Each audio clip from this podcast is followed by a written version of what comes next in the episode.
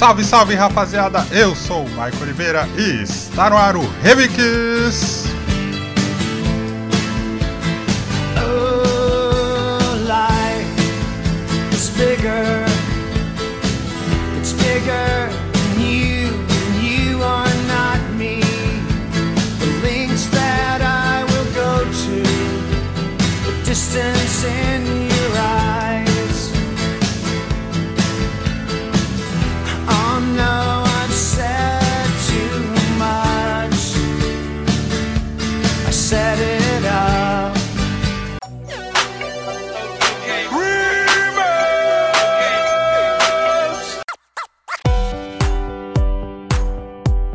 Muito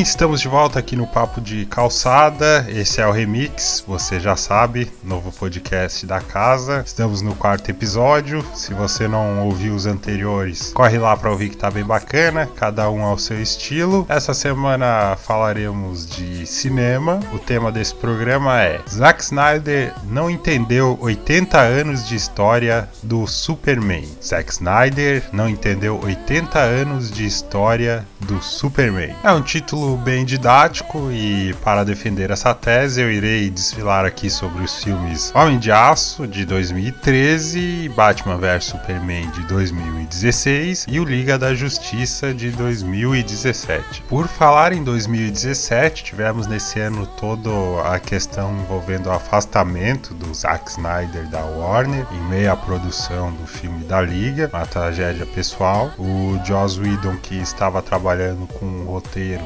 também com direção, dirigiu algumas cenas e recentemente teve um jornalista que divulgou que ele não teria sido afastado, ele foi na verdade demitido. Se é fato ou não, nunca saberemos. A questão é que o filme da Liga da Justiça acabou sendo bastante prejudicado por conta aí desses acontecimentos. Não saiu nem o filme do Zack Snyder e nem o filme do Joss Whedon, ficou um produto sem identidade. Fora que ele não quis tomar caminhos, é, escolhas individuais ou ousadas, como ocorreu no Homem de Aço e no Batman vs Superman, de certa forma esquecível, desagradou os fãs a tal ponto que vários se mobilizaram e pediram a liberação da versão do Snyder, o que é bem curioso, já que um ano antes, em 2016, vários fãs, da mesma forma, se mobilizaram e pediram a cabeça do Zack Snyder depois dele ter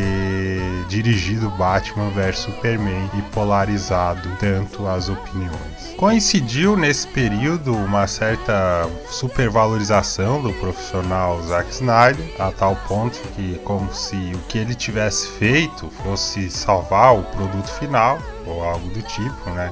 Ah, teve muita cena engraçadinha. Zack Snyder não faria isso. Ah, o humor do Zack Snyder é mais refinado. Ah, o Zack Snyder não estava planejando desse tipo. Se isso salvaria, se as coisas que ele filmou salvariam o filme ou não, nunca saberemos de fato. Né? O máximo que dá para fazer é juntar as peças do, do quebra-cabeça e tentar tirar uma, a dedução do que, que seria esse filme. Eu vou focar nessa primeira parte do cast nessa questão, né? Será que o Zack Snyder, a versão do Zack Snyder, salvaria o que foi a Liga da Justiça? Se a gente observar o histórico dele, né, veremos que houve duas, dois filmes, duas oportunidades em que ele teve uma considerável liberdade na produção e ambos os filmes foram absolutamente questionados. E quando eu digo questionados, significa que as aclamações positivas elas não sobrepujaram as negativas, ficou algo completamente polarizado tanto por fãs quanto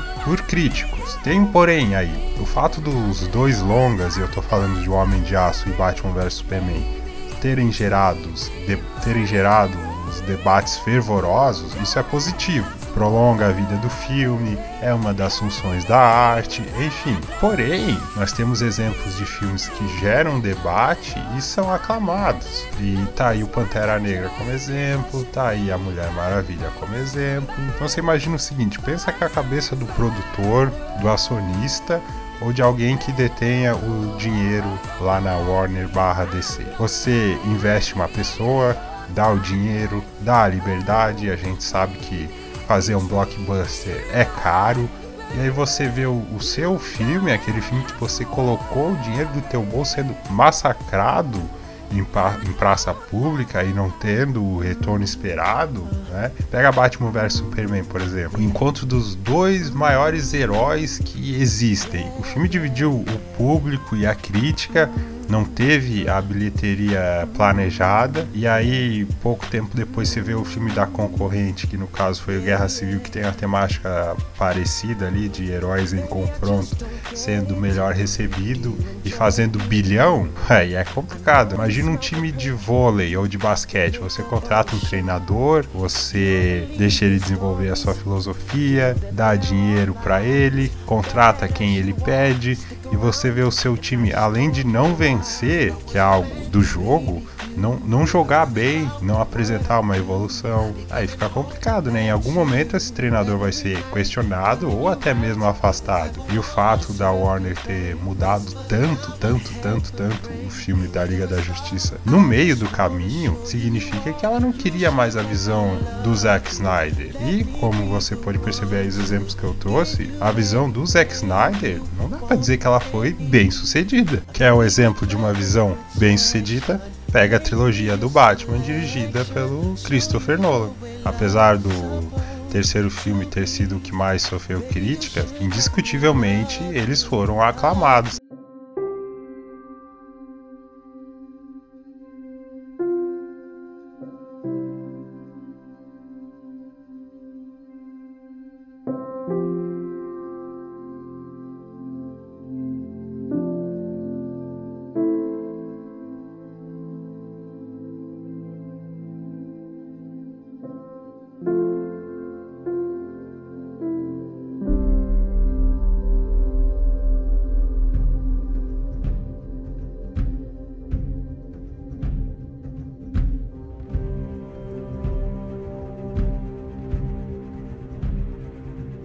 Voltamos a 2013 a Warner, depois de passar pela bem-sucedida trilogia do Batman que eu acabei de citar, comercialmente falando, precisava resgatar o seu principal herói. E com a equipe escalada, chega então o reboot do Homem de Aço. Esse filme ele acerta ao explorar coisas não exploradas antes, como Krypton, a criação dos valores do Clark Kent, o seu lado família. Não tem como não defender o filme como um filme de origem, inclusive o final dele, né, com o Superman envolvido na destruição para tentar salvar a Terra e matar o Zod, acaba que ele não tinha noção ali dos seus poderes e de como lidar com ele, né? É um processo de amadurecimento que o levaria a ser mais responsável e um protetor da Terra e seus habitantes, já que ele viu a destruição que é capaz de causar nesse tipo de batalha. A morte do Zod dividiu os fãs, na verdade, não a morte em si, mas como ela foi feita. A morte do Jonathan Kent, da mesma forma, não a morte em si, mas como ela foi feita, dividiu muito os fãs. Eu não vou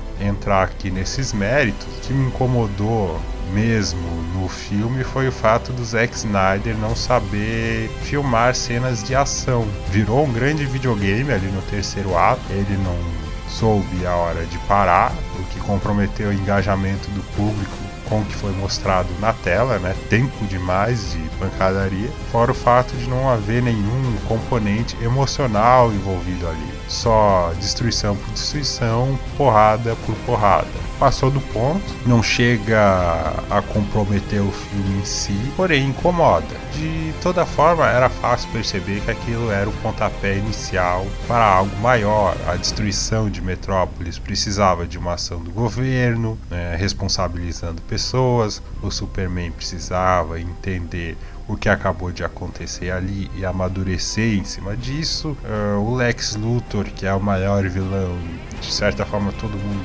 especulava que ele iria surgir em cima dessa destruição de Metrópolis, vilanizando o Superman, ou seja, todas as peças ali já estavam encaixadas para uma continuação lógica que se desenhava no final do filme. A Warner não fez um Superman 2, ao invés disso, ela promoveu o encontro dos dois maiores heróis do universo DC e também do universo de super-heróis em si. E em 2016 chegava aos cinemas Batman vs Superman: A Origem da Justiça.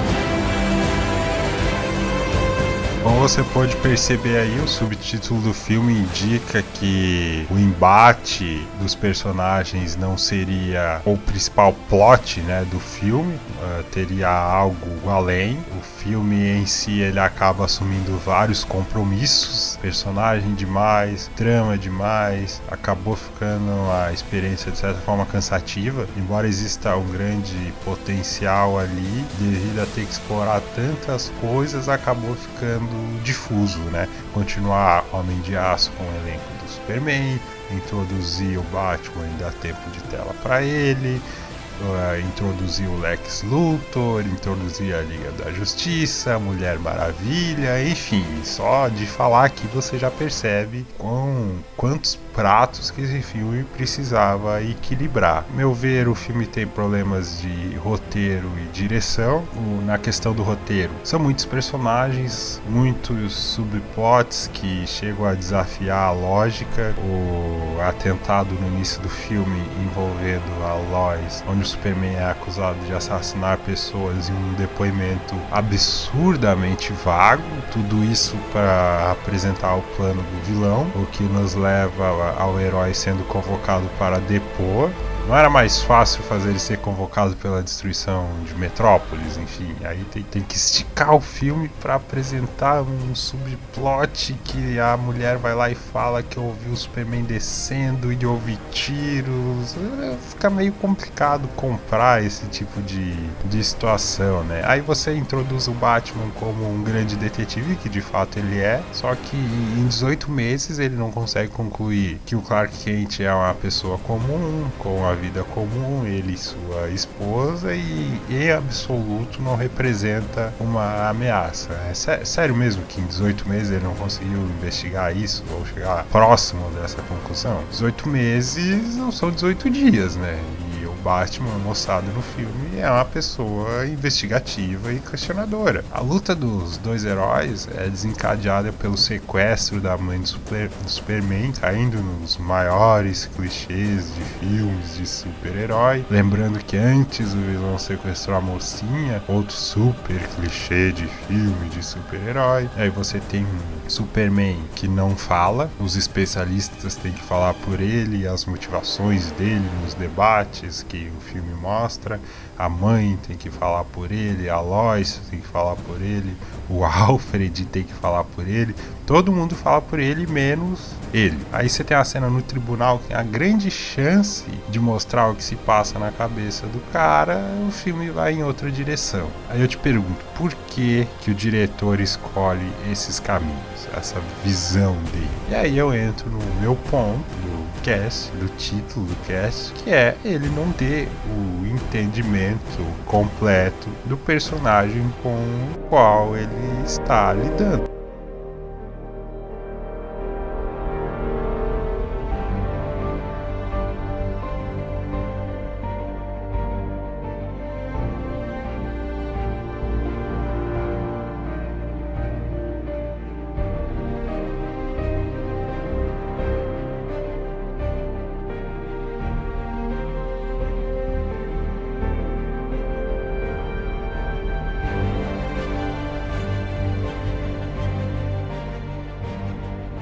Depois do atentado no depoimento do Superman, ele faz questionamentos sobre se é real ou não, o que deve fazer, o que deve teorizar e etc., causa um certo estranhamento, porque 18 meses antes ocorreu um atentado muito maior e o personagem ele não teve esse tipo de questionamento, ele não teve esse tipo de reflexão sobre o que ele devia fazer, como ele devia fazer, até onde ele deveria intervir. Sério mesmo que em 18 meses ele não parou para se questionar? A impressão que fica aqui é que o arco dramático do Superman não acontece. O personagem ele é o mesmo do Homem de Aço, uh, apesar de toda aquela destruição no final do filme. Ele chega em Batman vs Superman e não mudou nada. Tudo se encaminhava no filme anterior, como eu disse, para ele chegar mais seguro de si e etc. Até para ser um contraponto ao Batman.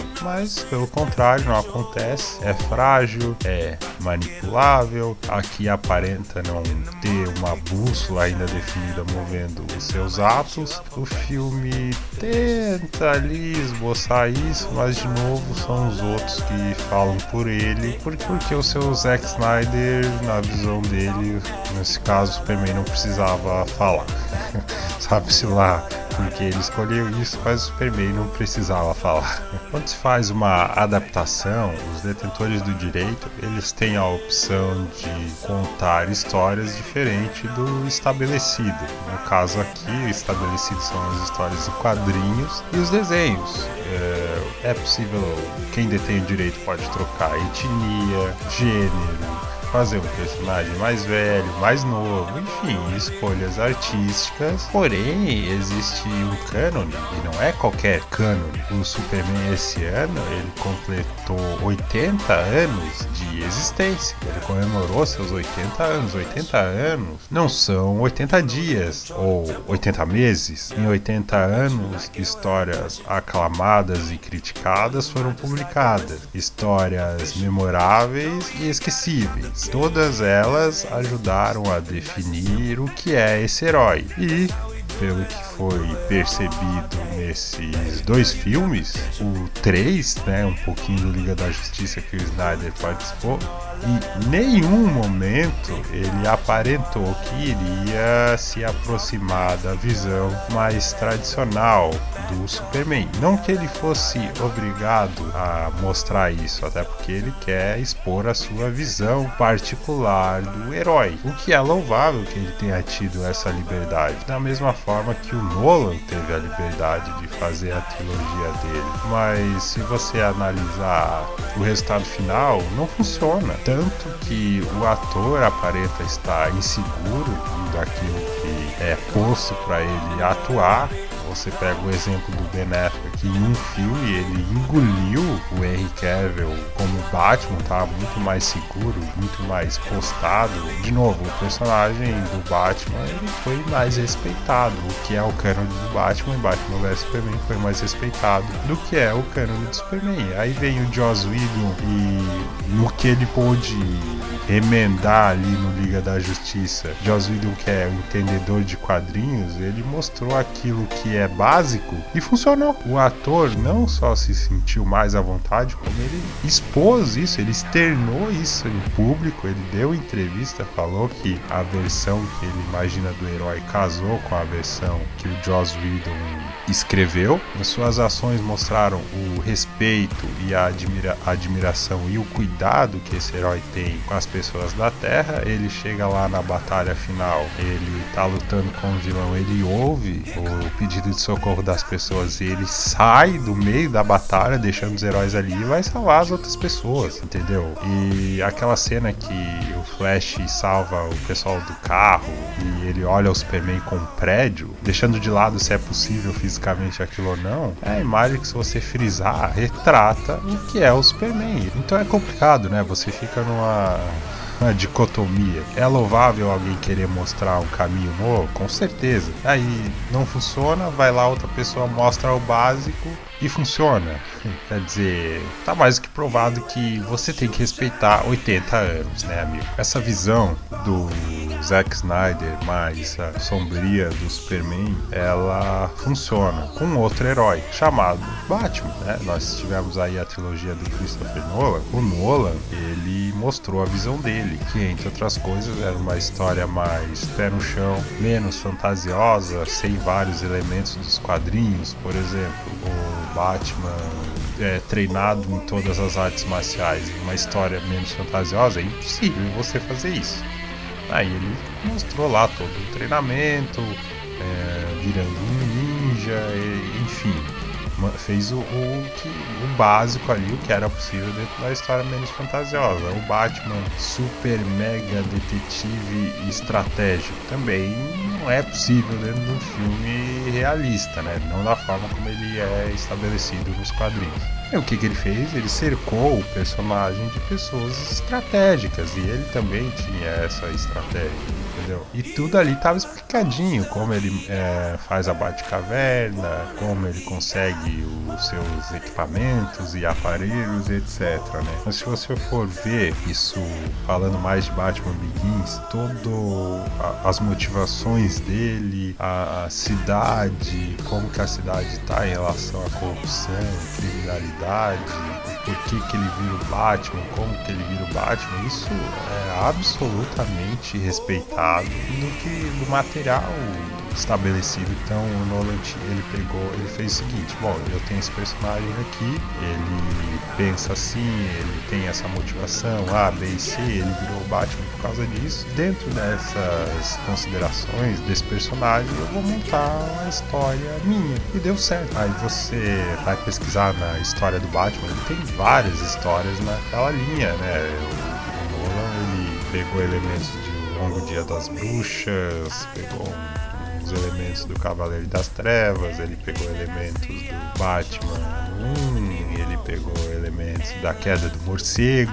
Uma das minhas defesas em relação ao Zack Snyder é que talvez em Superman 2 ele tivesse a chance de mostrar onde ele queria chegar com o Superman. Só que, de novo, ele teve total liberdade para fazer o segundo filme, né? Batman vs Superman. E o nosso Clark Kent ele continuou estacionado dentro do, do, arco dramático dele. Se você pegar as melhores histórias do Superman, né, o Superman Homem de Aço ou do John Byrne, as histórias dos anos 80 dele, ou a tão é, estabelecida como a melhor história do Superman, que é o All Star Superman, ou até a do Mark Millar ali de 2003, né, a Entrar Foi-se Martelo, você vai perceber que existe algo em comum entre essas histórias. É o Superman se importando com as pessoas, tendo os valores dele muito bem estabelecidos, sendo de certa forma o escoteirão, aquele e uma coisa que sempre impressiona é se você pega dois caminhos que ele tem que seguir que são difíceis, ele sempre faz a escolha certa, entendeu? É isso que provoca a admiração de tantas pessoas nele. E nesses anos ele passou por tantas mudanças, mas aquilo acaba ficando, é isso que faz ele ser um grande líder e admirado, ser o líder da Liga da Justiça, ser o exemplo a ser seguido, moldar o caráter de, de várias crianças, né? O Superman basicamente é isso. E a gente consegue ver esses traços aí do que foi mostrado em poucos minutos no Liga da Justiça. Né? Não consegue ver isso no Batman vs Superman e nem no Homem de Aço. No Homem de Aço eu até defendo que a gente consegue ver tanto o pai adotivo quanto o pai biológico colocando valores nele, né? Qual é a opinião é, em relação a como o Superman tem que se portar perante a Terra, tem que ficar mais na dele ou ser realmente o salvador e no final ele escolhe um caminho, ele molda o valor dele e vai. De novo, o problema é que isso não tem continuidade em Batman vs Superman Ou seja, e o Snyder teve liberdade para fazer esse filme, sendo até repetitivo aqui. Ou seja, não cara não, entende a grandiosidade daquele personagem que ele está lidando. Infelizmente, infelizmente, porque tivemos aí grandes oportunidades e esperamos aí ansiosamente que o Homem de Aço 2 seja lançado. Eu espero ansiosamente com essa versão aí do Liga da Justiça. Como já foi falado aqui, o ator e o, o diretor eles conseguiram se entender ali nas ideias e dá para ver que tá todo mundo mais à vontade. Acho que o Superman em seus 80 anos merece um, um grande filme, da mesma forma que Batman teve o Cavaleiro das Trevas lá em 2008. O Superman merece um filme clássico, né? Sem ser o Superman lá de 78. Então, fica aí a torcida para que a Warner continue esse universo dos super-heróis e acerte aí o, a mão, porque não tá fácil. Você vê o exemplo do Liga da Justiça, filme foi considerado um fracasso de público e crítica. Talvez você que esteja ouvindo goste do filme, mas ah, ele foi considerado um fracasso. Se não tivesse sido a Warner, não teria mexido as peças lá e mudado o comandante e etc e tal, né? Agora a tendência os filmes serem mais isolados.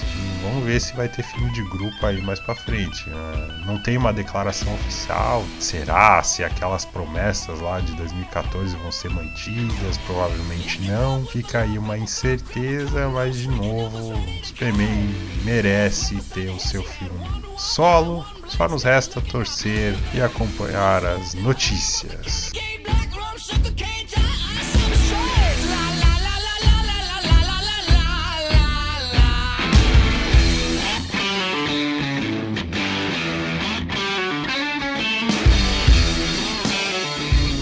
Gente, espero que vocês tenham gostado aí dessa rápida reflexão. É claro que a gente, pela proposta do podcast, o tempo curto acaba deixando algumas coisas de fora.